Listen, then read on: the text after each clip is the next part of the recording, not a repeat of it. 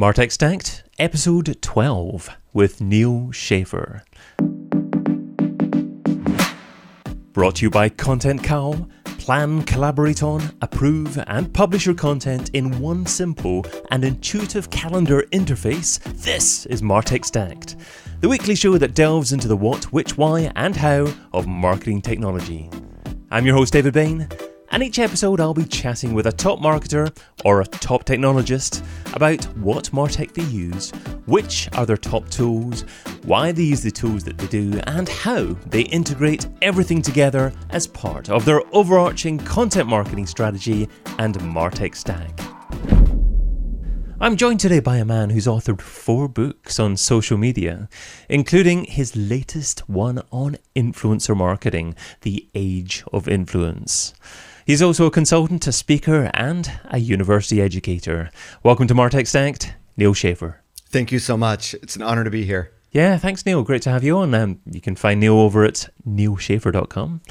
So, Neal, explain what your business does and how you use marketing technology to make it better.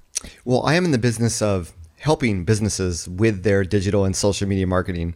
As you can imagine, as an agency and consultancy, uh, the use of tools is critical to our own branding, to helping clients, and uh, in many ways to teaching clients as well. Uh, part of what we do is we, uh, we, you know, we help clients learn how to do this themselves.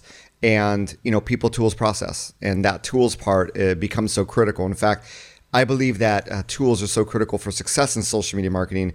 I actually had my own conference related to all the different, you know, Martech vis-a-vis social media marketing. It was called the Social Tools Summit. It was back in in 2015 and 2016, and sort of the early days. But uh, but yeah, I've always been um, a big fan of tools. I've always looked for tools to help my make my life easier, and I know if they can do that, they can help make the lives of a lot of marketers easier. Yes, it's incredible. It's, it's funny talking about 2015 and saying back in 2015.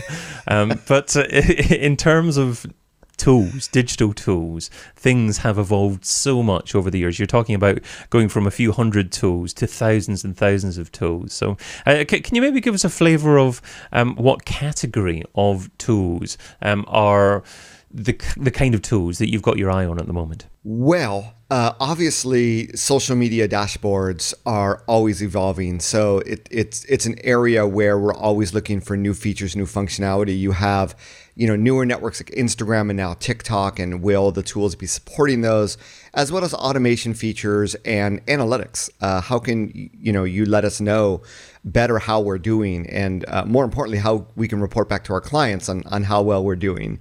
So that's always going to be an area. Um, I'd say other places where there's innovation is more of sort of uh, content discovery um, trying to find content. These are ideas for your own content understand how your competition's doing. Uh, and then we've seen some evolution in what we'd call outreach tools, um, tools for helping you find you know other people to reach out there whether they be bloggers or podcasters. I guess you could consider that part of influencer marketing reaching out to influencers uh, in that in those spaces.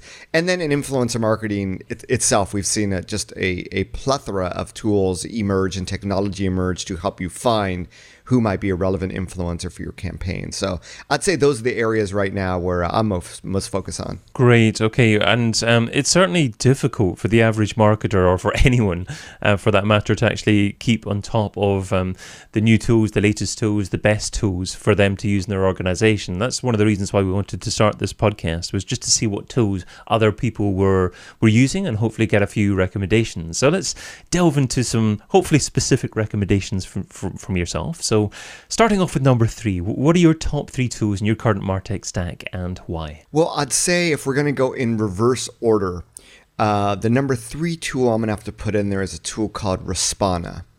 Now, I mentioned this whole idea about influencer marketing and reaching out to bloggers and podcasters. And I think more and more businesses realize, especially in the B2B space, the influence that podcasts and blogs have. Uh, it's interesting because when I published my my recent book, I worked with one of the world's largest business book publishers, and they recommended as part of my media outreach that I reach out to podcasters and bloggers. So that's how influential they've become. Uh, Respona is a tool that will basically spider the internet, um, looking for bloggers uh, looking for podcasters, now they recently have started HARO or Help a Reporter Out. Um, access, or I should say, integration as well. And now they've actually released sort of a, uh, a influential content search engine as well. So the concept is that you could upload a list from an SEO tool of uh, domains that you want to reach out to or you want to be featured on. Uh, it will scour the internet looking for the email addresses of web uh, sites or of podcasters from their RSS feeds, and it will conveniently display them in a dashboard where you can then you know, create a, a pitch, uh, which is going to be an email, but uh, versus other systems, it really allows you to personalize it for each and every one of the companies you want to reach out to or people you want to reach out to. It also gives you the ability to get credits to be able to access email addresses without you having to look for them. Um, and it gives you the ability to send follow ups and what have you. So I've used Respona for a, a, f- a few different campaigns. It's been really, really successful. I think people don't think it's coming from an automated tool. And if you've been on the other end, you've probably been there was you know the recipient of these things that look very artificial, uh, which we all cringe at. Um, hmm. it, but this tool is uh, you know these tools have been around for several years. Respona has a very very interesting story to it because it was actually created by a content marketing company, uh, or I should say, a, a, visual tool company called Visme, who specialize in providing tools for marketers to be able to create things like infographics and, and graphics and, and, and PowerPoint presentations, what have you. They were very successful doing blogger outreach for their infographics to the point where they developed a tool around that process. And that tool is called Respona, which now has spun out from the company. So I think it's a great story. I think that often um, technologists create these martech companies, but they're not always run by marketers or they, ne- they don't necessarily have a lot of input of marketers and therefore the technology may be great but the use case scenario or the process may not be aligned right and therefore they may be difficult for marketers to use um, this is an example of a tool where everything is aligned because the people who developed it used it themselves. It's a great hmm. example. Mm. I don't think any tool can replace a process. You first have a process and you find a tool that can help automate and make that process more efficient. I think Respona is a great example of it. And it's still relatively new. I think they're they're probably still in beta. I think they came out in Q4 of 2019. So they're really new, fresh technology, but they're they're innovating, um, revising it, adding new functionality very, very frequently. So I'm very excited about that tool. Okay, I'm glad you said that they're new and fresh because I don't believe I've heard of them before, but they, they look like a wonderful platform. Uh, reading out the, the meta description, Respona is the all in one digital PR, influencer marketing, and link building software that combines personalization with productivity. Um, so that's just respona.com. Uh, it does look like um, a very interesting tool to try out there. It was funny that you mentioned HARO, Help a Reporter Out. I remember using that service when I started a podcast in 2014, and that, that was a great service for reaching out and, and get, getting the few uh, first few guests um, on, a podcast. Um, so, Respona, why did you select that particular tool or platform as opposed to another one out there? Are there very close competitors out there to Respona? There are competitors out there. And uh, in all honesty, this is an example of a company that pitched me uh, because I'm sort of out there in, in, in you know digital and social media, sure. uh, they pitched to me me being an influencer to try out their tool, and I you know maybe some of you listening also get pitched by various companies, um, but this was a tool that uh, I thought you know they, they they wanted to listen to my inputs. They um, they wanted to make sure that I used it properly. They really went out of their way. It didn't feel like they were selling me on something. Um, they went out of their way to uh, to help me you know best use it and to listen to my input and to try to you know accelerate roadmaps based around the needs that I had. And I think this is so important for any tool company that's listening uh, the ability to do that. So I also like the fact that they were newer. They had a different approach.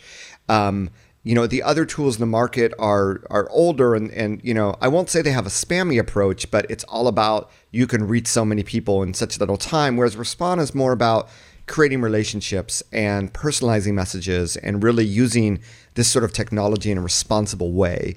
So that was the other thing that sort of sold me. And obviously, the functionality really uh, spoke for itself as I began to use it. And, and just the, you know, you, you want to find a tool that's very intuitive. The first time you use it, it's like when you first got that first iPhone or iPod back in the day. You didn't need an hmm. instruction mm. manual. You yeah. just turned it on and figured it out, right? And that's really the sign of a great tool. Exactly. And it certainly seems as if it has lots of functionality in there as well. If you have a look at the pricing page, they, they compare themselves to BuzzSumo, RocketReach, Mailshake, and Upwork. Um, so if you're taking away um, all the functionality from those different services, then that, that could be a very, very useful tool in someone's arsenal. So that's tool number three for you. Um, so let's move on to tool number two. What is that one?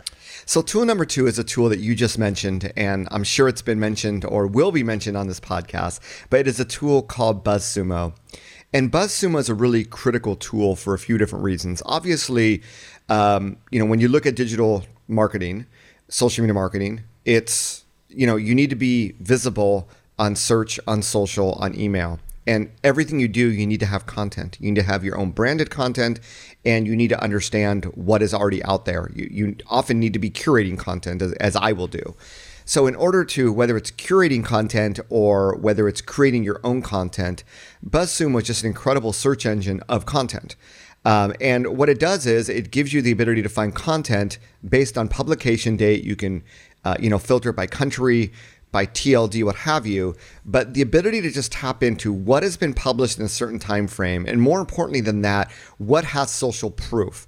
And the social proof is they calculate or they they get the data of the number of Facebook shares and you know uh, uh, tweets, LinkedIn shares, what have you. Obviously, the data that they can get from social networks varies uh, from from time to time based on the API access of those social networks. But they've done really great job of building this database of content that allows you to tap in, find well performing content, not just for your content creation. I use BuzzSumo um, you know, for my uh, primary content creation tool, but also for ideas as to what content you should be creating and, and for my clients as well. You know, knowing what's out there, knowing what performs well, we can go even further uh, and tap into, you know, uh, Respona mentions that they sort of compete with BuzzSumo. They compete with them in the way that BuzzSumo also helps you find influencers. So, who mm. are the influential people that are creating content, that are sharing content? What content are they sharing? So, if you want to get on people's radars, there's a lot of data inside BuzzSumo as well. So, just for that content piece, there's a lot of different ways to analyze the content that you should be creating. I think a great SEO tool is another way. If, if I could choose number four, it, it would be one of the, it would be the SEO tool that I use for that reason. Mm. Um, but I think that the BuzzSumo approach, which is a very social first approach, which is what is that content that performs well in social, especially for you know the industry that I'm in, and a lot of my clients, you know, yes, they they, they want to publish content for SEO purposes, but they also want to get really creative and they want to find content that's going to be well received in social media as well. Uh, BuzzSumo becomes a really really important uh, technology.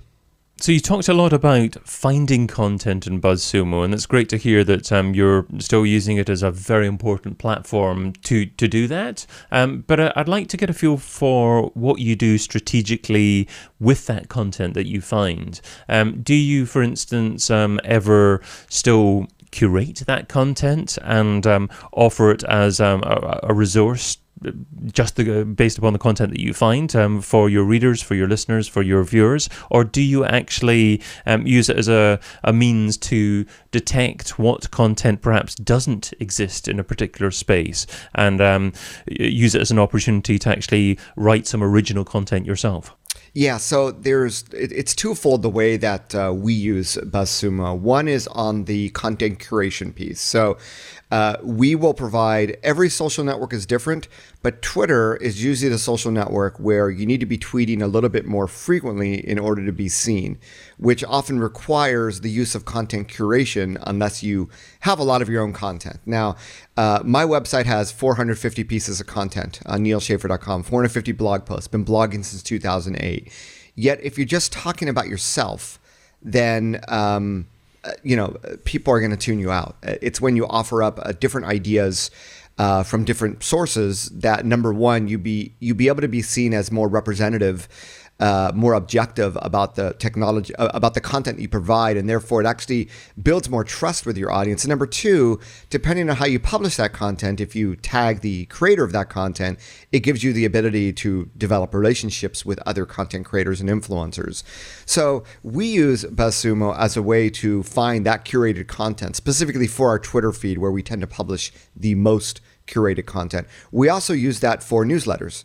So uh, we have a weekly newsletter, we have a monthly newsletter, and specifically for the weekly newsletter, we will bring in um, newsworthy content as defined by how buzzworthy it was uh, on social media, as defined by how we found that content in BuzzSumo. So those are two very, very specific use case scenarios where you can simply plug BuzzSumo into your process. It's going to save you time and I believe provide you a better result. And therefore, that email marketing or uh, you know your Twitter or wherever you want to curate content is going to be more successful. For the creation, yes, there's there's two different ways of looking at that. Number one, originality. You want to publish something on a subject. What have other people published about? And I think you know we we would tend to look at an SEO tool we would do our keyword research. We'd go to Google to look at Google search intent. But the other side is looking at what is currently being published in social, what has performed well in social, what what hasn't performed well. Um, and yes, definitely, you know, is there a creative angle that we can bring that others haven't brought? Um, or do we feel that we can do better than what is the most successful article on that in social? Or hey, no one shared anything about that on social. Maybe this is an opportunity for us. And we find that in a lot of niche industries. So it's just another, uh, you know, I'd say that the content curation right now for, for my company, BuzzSumo has more value, but that content creation also is just another another touch point that I think provides a lot of value. And in terms of where you'll link out to from your own social media, will you quite happily link out to third party sites, third party resources, and, and, just directly refer traffic to them? Or will you generally attempt to curate a list of resources as a blog post on your own website and, and then use social media to link to your blog post and then hopefully get people to stick around on your website for a little bit as well as actually checking out the resources? Yeah, we do not do sort of content curation roundup blog posts I, I okay. know that many companies do them. I've, I've seen them be done. Um, I do you think they're happening too much at the moment? Well, I just don't know how much value they provide, and I would rather get someone on my list than. Uh, I mean, they come to your website, but really the the ideal is to get them on your list. So, I think that the problem is that once you've been blogging for ten years, twelve years, you now have, if you've been doing a weekly roundup, you now have hundreds of these blog posts that are not evergreen in nature. They immediately have no value. Mm-hmm. So now you have a lot of dead weight on your blog. And I'm not an SEO expert by any means, but I go through a regular process of pruning out content that doesn't perform well anymore for whatever. I don't want that dead weight. I want Google to be able to see that any piece of content from this site is is evergreen, is deliverable, and is actually ranking and is getting traffic. And by um, pruning, so, do you 301 redirect the old article to, to something more useful for, for someone at the moment? Absolutely. And yeah. I really found this out being that, you know, my blog was about social media marketing. I had posts about Google Plus. I had posts about StumbleUpon. Mm. Um, these things are not being searched for anymore. And although they do still have backlinks attached to them, hopefully the 301 redirect is going to carry some of that over. It's it's irrelevant content. And I realized this that you know, it, it, this is a whole different subject that I've recorded a separate podcast on myself. But I realized that as I was doing this content audit, and we we sometimes hear in the SEO world this importance of content audits, that um, it was when I was actually moving my website to a new one to nealschaffer.com about a year and a half ago, I just noticed that there were a lot of links that were broken, and these were links to yahoo.com or entrepreneur.com. And these huge media sites were, were pruning. They realized that for whatever reason, this content wasn't relevant anymore, wasn't getting but, but traffic. Do, but doing a bad job redirecting.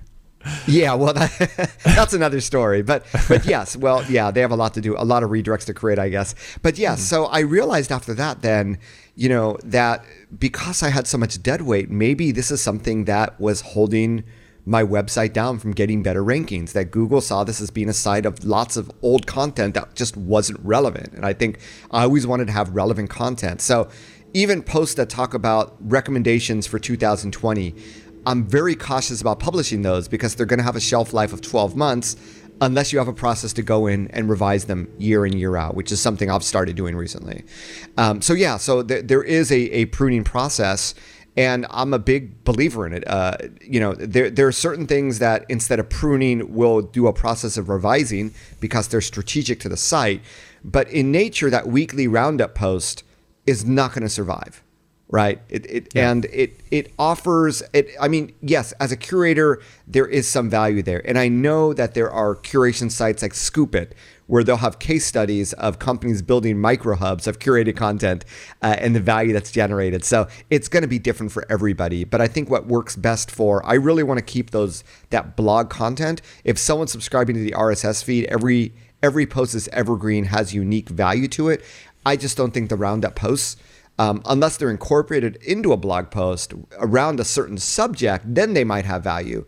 Uh, but because the subject matter that my blog covers is so broad, I don't think that would be possible. So that's why, you know, that's why I took my approach. But I think this brings up a good point, which is every company, you can't just read blog posts and listen to experts and do something. It has to be right for your company's own unique situation. Mm-hmm. And this is one solution that I've found this may work for your company, this may not work, but th- this is what works for my company. I just think that everybody needs to be an open thinker, open open-minded uh, thinking, uh, and really, you know, analyze does which of these approaches best make sense for our company. I love taking really relevant, interesting sidetracks, and and that that was certainly one of them. And if you're a social media mar- marketer listening to this, um, you can't just be thinking about sharing your content on social media. It has to be about user experience, where you're sending people, and what people do on your website and how that impacts um, how popular your website is going to be in the future. And there are many top SEOs that I've talked to that have said something similar to what, to what you advised there, Neal, in that um, once a year, uh, prune your website. Um, look at what perhaps isn't so interesting anymore, isn't so relevant anymore, and then look for an article that um, is much more up to date but appropriate and perhaps the most authoritative article on your website on that particular topic, and then redirect your articles to that. And there have been quite a few different case studies that have shown um, the, the, the sum of the total is actually greater than the sum of the parts, uh, i.e., if you redirect five different um, articles to one core article, and each article got a hundred visits per month, then you may get a thousand visits per month in total because of the increased authority of the end page. So it, it's certainly something to, to to to really be aware of. Yeah, and I think also, you know, I, I wanted to just add that, you know, in Google's eyes, what is this website about? And if every other blog post has the title Weekly Roundup, Google is going to think that Weekly Roundup is the most strategic keyword for your website. So it's also, you're always sculpting what your website looks like in Google's eyes. You have to proactively sculpt that. And that's also part of the pruning process is when Google scans what keywords they see pop up most often. So if you're talking about old technology like Google Plus that doesn't exist anymore, then obviously they they're going to think your website's out of out of you know tune with with what's going on right now. If you if you did a lot of TikTok, and it's really interesting because I've seen, for instance, influencer marketing. Uh, there is a website called Influencer Marketing Hub, and they came out of nowhere, and they own top search results for almost everything influencer marketing related because that's all they talk about. So in Google's eyes, of course they're going to get better and better ratings over time or rankings um, because that's that's their expertise right we have this expertise, uh, you know, authority, trustworthiness, this, this EAT algorithm mm. when we talk about SEO. So I think that's another important thing to consider is if your company is an expert at something, that should be the center point of your content. You should own every keyword variation.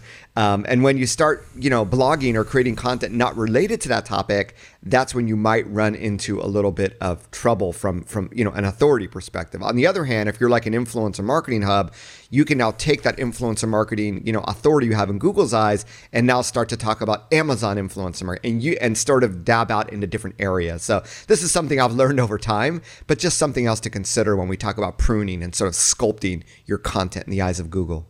Definitely. And as a content marketer, the first thing that you need to be doing is deciding on whether or not your search covers all the core topics that you need to cover from your industry uh, perspective before going off there and, and producing your, your weekly blog posts or whatever content you, you get fired up about personally. It, it's about defining whether or not the content really represents what you do as a business and whether or not you're really covering everything to do with that on your website before you get sidetracked and, and start talking about topics that aren't quite so closely related in the eyes of Google and search engines. Uh, so yeah, we had Respona at um, tool number three. Uh, we had BuzzSumo at tool number two. Uh, what is your tool number one? Yeah, one more thing on tool number two, content okay. creation. What, and I'm really sorry to drag the point because we got caught up in the SEO there. Another critical thing about curating other people's content is at the end of the day, you get the analytics as to how that content performs. You can see what, if you don't have that content and you're sort of curious as to whether you should be creating content around that subject, by curating that, using BuzzSumo to curate that content and publish it on social media and see how your community responds to it is a great way of analyzing what is your community interested in and what type of content you should be creating more of to get more engagement from them.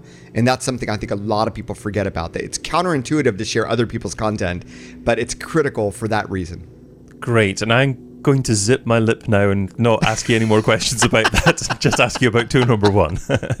no, we did good there. So tool number one, you know, we talked about, or I talked about in, in, in this digital first era of today you need to meet your customer where they are and it's either search social or email. So i think we've talked you know we talked a little about all those but i really want to focus on the email piece because i think that email marketing if you look at a lot of different digital marketing surveys email marketing still delivers very very high roi.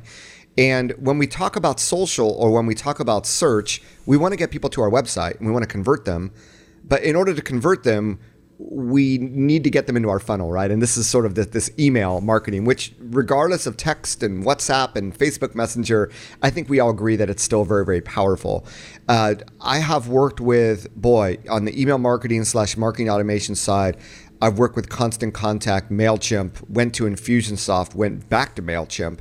Uh, went to ActiveCampaign, and in addition to ActiveCampaign, I actually use a second uh, tool um, that is called MailerLite.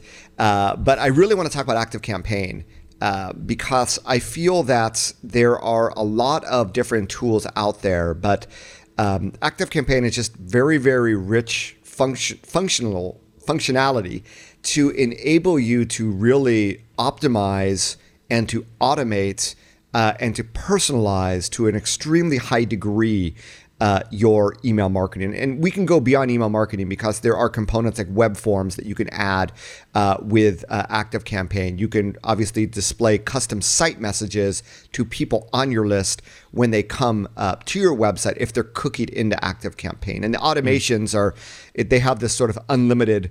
Uh, you're you're not limited to like a few automations you know at a time like some other software does. So it just gives you this unlimited um, potential for really, really leveraging marketing automation technology in a very, very savvy way. And it's something that I know there's a lot of other technology out there, but it's something that if you haven't looked into, uh, I have found that really ActiveCampaign, you know, all the check boxes that I think of when I'm looking for marketing automation. Now, obviously at the enterprise level there are other tools so maybe it's more appropriate for although en- enterprises do use them but definitely you know at, at the mid-market or smb uh, market ActiveCampaign and even for startups that i work with as clients um, they subscribe to ActiveCampaign as well yeah, I've heard some great things about ActiveCampaign. The thing, one of the things that I love about ActiveCampaign is how many native integrations they've got. Um, it's so easy just to get that flowing nicely with your own tools.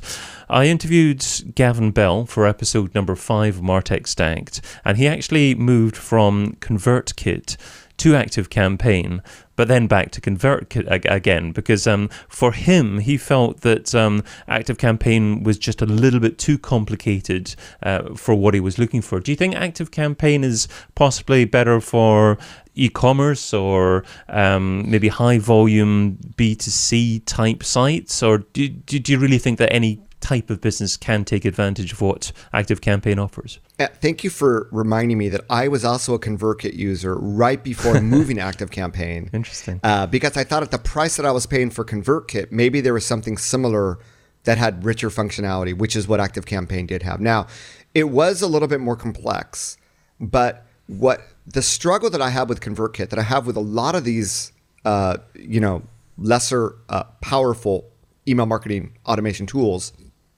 is that they limit the ability for me to understand the person on the list. We know that we need to be delivering more personalized communication. And really, our list should become a CRM. right? I want to know who is actively engaging on my list. I want to be able to give them a social score. I want to be able at a certain point, if they hit a social score, to be able to offer them a coupon, which I do with, with my e-commerce clients. So this isn't a necessity to be an e-commerce client, but if you want the ability to understand your uh, your you know the, the, people that have s- subscribed to you, if you want the ability to understand them better, be able to be able to uh, navigate and search and find uh, people based on various ways they've engaged with your content or your website. If you architect everything right, ActiveCampaign gives you the ability to do that. It, it really blows ConvertKit out of the water uh, in, in that aspect. So, um, I mean, we can go into more details about that. Now, ActiveCampaign, they are, I believe, really into customer success. They do have, uh, they're rolling out these um, workshops. Uh, I actually joined one of their workshops when it was in Los Angeles right before the coronavirus pandemic. They're now doing these virtually. They did offer, you know, free migration. They also offered this sort of free uh, email at any time. If I had any questions, I could reach out and I would get an answer, sort of a little bit separate than their customer support. So I've found that as a company, they're pretty invested in in the customer success. And I've found other companies where it takes a little bit of time to you're sort of you subscribe and then you don't know what's next. I do feel the ActiveCampaign did a really good job of recognizing that with that power, with that functionality comes responsibility and and lending a helping hand. But you know, looking at the clients that have adopted uh, I had one move from uh, Robly to ActiveCampaign. I had another move from HubSpot to ActiveCampaign. I think they've been able to figure it out pretty easily. So I don't think it's overly complex by any means. Okay, great. One more question that I'd like to ask you in relation to marketing automation just before before we move on, and that is, um, you talked about landing pages and calls to action on your website quite a bit. Um, is there a particular call to action that you're finding to be quite effective at the moment um, in terms of conversion rates? I think that I go a little bit old school when it comes to call to action. So you have your splash screens, what have you. I tend to get a lot of a lot of traffic from search, no matter how well I do social media. And I have, you know, 220,000 Twitter followers, what have you. And Twitter drives the most traffic. But by the way, Pinterest is second after Twitter, well above LinkedIn and Facebook. But Google just outperforms any of them, right? And it always has. So I consider the customer journey of coming from Google, consuming content, where do I go next? And I've found that's been the most successful in terms of having buttons that are placed strategically near the bottom of blog posts, but the content has to be relevant to that piece of content. So there are general calls to action you'll find throughout my site, but it's the specific ones where they're related to that content that are doing the best. Okay, that's a good tip because um, I think the easy thing for everyone to do is to put a pop up or um, exit intent or something that really interrupts people from interacting with the content. And why would someone want to fill in a call to action if they haven't even had the opportunity to consume the content that they were searching for to begin with? Um, so, to perhaps accept the fact that you're going to get slightly reduced conversion rates, but the people that are going to opt into your list actually have consumed your content and are doing so because they really want to hear from you more. So uh, I, I, think that's a good piece of uh, common sense advice. Yeah, no, I, I, couldn't agree more. I think that obviously, in terms of that call to action, um, you have that that full page that rolls down. Uh, what they call that the the land mat landing mat. I do use that on my homepage because I don't think I'm going to be duped uh, from a Google SEO perspective because it's only on my homepage, so people are mm-hmm. coming to me for that anyway. Uh, I'm very selective as to where I have that. That that has performed okay. You know, I, I have a static bottom bar, which you know, to be honest with you, still performs okay. Um, I'm, you know, as far as that, uh, uh, you know, the exit intent or what have you, I'm still very conservative about that. I just know from, I know marketers will say that it works, but as you pointed out, it's the relationship you have in that journey. And if people are coming because they want to consume the content anyway. I think just a more sophisticated approach at the end of the day is, is going to provide a better result, better conversion, less churn on the list as well. So let's focus back into your business's use of marketing technology. So, as your business grows, what's an example of a process that you currently do manually that you may wish to automate using marketing technology in the future? Wow. Um, I'll be very specific here, but uh, I am a podcaster. And I would love the technology to exist to create a podcast page for me. So this is an interesting one. I, I know that more and more businesses like ContentCal are, are getting into podcasting, and they're very smart to do that. And the problem with podcasting, so I talked about this SEO and, and, pruning your content, and I found that these podcast show note blog posts always underperformed normal blog posts, which makes sense because the podcast is for my podcast audience, it's not for my blog audience. And a show note is not a blog post. So, what I've learned over time is I stopped doing show notes. A lot of them got pruned away because of the process that I have. But I wanted to create a single page where people could go to that whenever I had a podcast episode, they would be able to, you know, look at that podcast episode, regardless of if they were a subscriber on Apple or, or what have you. So I created a single page. I actually recently did this, even though I'm at episode 170 it's something I never did. And I'm quite embarrassed to say that. But I think that the technology should exist to have a really robust, automatically generated podcast page. My podcast page has my most recent 25 episodes, and below it, it has my top performing 25 episodes. It includes a widget which has the player, it includes the show notes for each of those posts. And every week, I am revising that page. It is being manually updated by, well, not necessarily yours truly, someone that works on my team. Um, but I think it's important because I always want to be sharing these podcast episodes in social so that I can get maximum visibility. Uh, but I want to be able to have this sort of content updated dynamically. So it's very interesting because podcasting is flourishing, yet there's very little tech. There, there's technology that allows you to cut and paste, you know, players for episodes, what have you. But there's no technology that exists that does something like I recommend you do. Um, this is a solution that I've found. It's going to be different for everybody, but um, I'd love to be able to see more web content tools based around podcast. I think it's it's open for innovation right now. Definitely. I, I, think things are improving, and I, I, guess it also depends on what podcast host you use. What, what, what host do you use? I use Buzzsprout, and I was actually going to recommend them. If we were to go to a number five tool, I would recommend them. Um, yes, there are. You could use a, and they offer a, you know, a website, uh, you know, buzzsprout.com slash what have you, but it's not on your site right? They're not cookied in. They yeah. can't be retargeted. So I think it's important. And you could use technology like Chartable to retarget people, even though they don't know they're being retargeted, which I'm not a fan of. So um, I want to bring them back to my site. I want them to see all the other content and and be able to you know opt in what have you so that's the sort of uh, you know automatically dynamically generating uh, website content tool well we unless use... that exists you you correct you tell me if i'm wrong Look, um, I, I, don't think there's any such thing as, as wrong. There's there's there's things as personal experiences and what's appropriate for you and your business and y- your exact circumstances. And there's no, uh, I, th- I think it was as we mentioned about quite a few things earlier on. There's no perfect tool um, for everyone. And the tool, the the podcast host that we're using um, for Martech Stacked is Captivate, and um, mm. th- that was a company started by Mark Asquith. Um, uh, uh, Mark, Mark Mark Asquith was actually on the show in episodes three, I think, earlier okay. on, and. Uh, I really like the platform. I, I've used Libsyn quite a bit in the past, and to me, Captivate's so much easier to use. They've got their own embeddable player. They've got a player that, that can take uh, episodes, recent episodes, and play multiple episodes in the same player as well. And, and they've got a WordPress plugin that I haven't used because we're not using uh, WordPress in the site that um, Martech uh, published on. So I, I, can't comment about that. Uh, Pat Flynn's got a plugin that, uh, that, that that used to be called Smart Passive podcast player, I think, but it's called something else now. I can't remember remember what it's called now. Um, so there are a couple of options. Um, I, I, am not so familiar with Buzzsprout.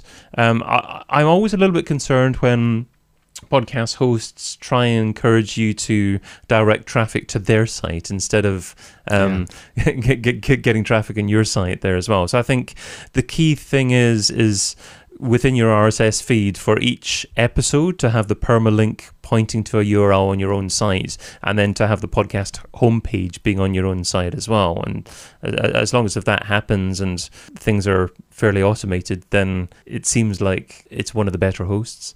Yeah, so I've heard great things about Captivate. Obviously, um, Mark is, is well known and, and revered in, in the UK. Um, I know he's come out. I, I saw him at, at uh, Podfest. Uh, right before the pandemic hit here. Yeah. Um, I also was a Libsyn user, and I thought that it was built on Windows 95 user interface, and I had to I had to hire someone to help give me training as to how I can update past episodes. It was that bad. So, mm. um, Buzzsprout is an up and coming platform, but it is very it has it offers rich stats regardless of price tier. Um, it offers the ability to automatically get you into different podcast directories. It's very proactive in, in, helping you do that. It is the one that Pat Flynn uses that he promotes. So that's one of the reasons why I trusted them. But I've just had the ability, you know, with, with Captivate as well to have an easy to use user interface that gives you full control yeah. has just been critical. And, and, and, and, you know, they also offer a WordPress plugin um, like Captivate does. And, and I've used Pat Flynn's player, as the used to be called the Smart Podcast Player. Um, but those are only for single episodes. And since I don't have show notes for single episodes, my needs are a little bit different. Um, but and, and Buzzsprout, it has an amazing Facebook group community. And they're one of the few tools where I've joined the community and I've really found value in joining it. Um, and it's it's nothing salesy. It's not Buzzsprout talking. It's really about the users sharing their experiences. So that might be another thing if, you know, uh, when you're considering a tool in the future, do they have an active Facebook community? And are they openly sharing, you know, advice and tips? Because that can be a real game changer, I think. Absolutely. And um, that that's a great key takeaway. And to be honest with you, we can continue this conversation for a long time. But uh, we, we'd probably better um, finish things up by saying, um, would you say there's there's one key takeaway from either what we've discussed so far or something else that you'd like to to bring in that, that you'd like to leave the listener with? Yeah, you know, as marketers we love Martech, but the tools don't solve the problems. I, I believe the process and your own critical thinking is what you need to do first. Develop the process, then find tools that fit the process. And often I think marketers get that wrong. I think you know, employee advocacy is something we didn't talk about, you know, leveraging employees as influencers. But I think this is an example of a concept where the tool was developed before the process or, or even or even before the concept was mature. So you had a lot of companies adopting the tools without really thinking through does it make sense? Would employees want to, you know, OAuth their profiles to automatically share whatever the company wants them to share? it just doesn't make sense when you think about it now. At the time, I, I think people were so caught up in the technology and so excited about it um, that it was very different. So, uh, you know, I, as marketers, we need to always be thinking, you know, critically about what we're trying to achieve and those processes and really taking a look at them on a regular basis. Hopefully, you know, we talked about curating content. We talked about this this pruning idea of content on your website. We talked about marketing automation. We talked about podcasting. We actually we actually covered quite a bit of ground mm. here. So, you know, the takeaway really is to critically think about that process. How could it be automated? But not only that, what other functionality or what other steps is it missing? And and therefore what are the tools that exist? So i don't believe as we talked about and you mentioned as well there's no one tool that does everything but i do use tools for very very niche purposes and i think that's totally okay. So i think that's something that you should be doing as well if you find the tool with that niche. There's you know instead of one tool your martech stack should have a dozen tools probably. I, I probably have more than a dozen. I think that's that's where the future is going because it's just so hard to create that one comprehensive tool that's going to fit everyone's needs. Great thoughts. Thank you so much for your time and your tips. Neal, what's the best way for the listeners to find out more about you and what you do? Well, I'm Neal Schaffer. Uh, everywhere on social media, nealschaffer.com. That's the real Neal, N E A L. And there's a few of us Schaffers lurking out there on social media. Uh, I'm uh, S C H A F F E R. No, I don't have any blood relationships to any of the others. Uh, I also have a podcast called Maximize Your Social Influence, and my recently published book, The Age of Influence, is available wherever fine books are sold. Superb stuff. Thanks again, Neal. Thank you so much. And thank you, dear listener, for joining us. If you haven't done so already, sign up for your free trial of ContentCal. Plan, collaborate on, approve, and publish your content in one simple and intuitive calendar interface. Plus, check out all the other Martech Stacked show episodes over at contentcal.io. Also, wherever you're watching or listening to this show, let us know your opinion. What are the three most important marketing technologies in your business? Let us know and we'll try and give you a shout out on a future show, or maybe even have you on as a future guest. Thanks again.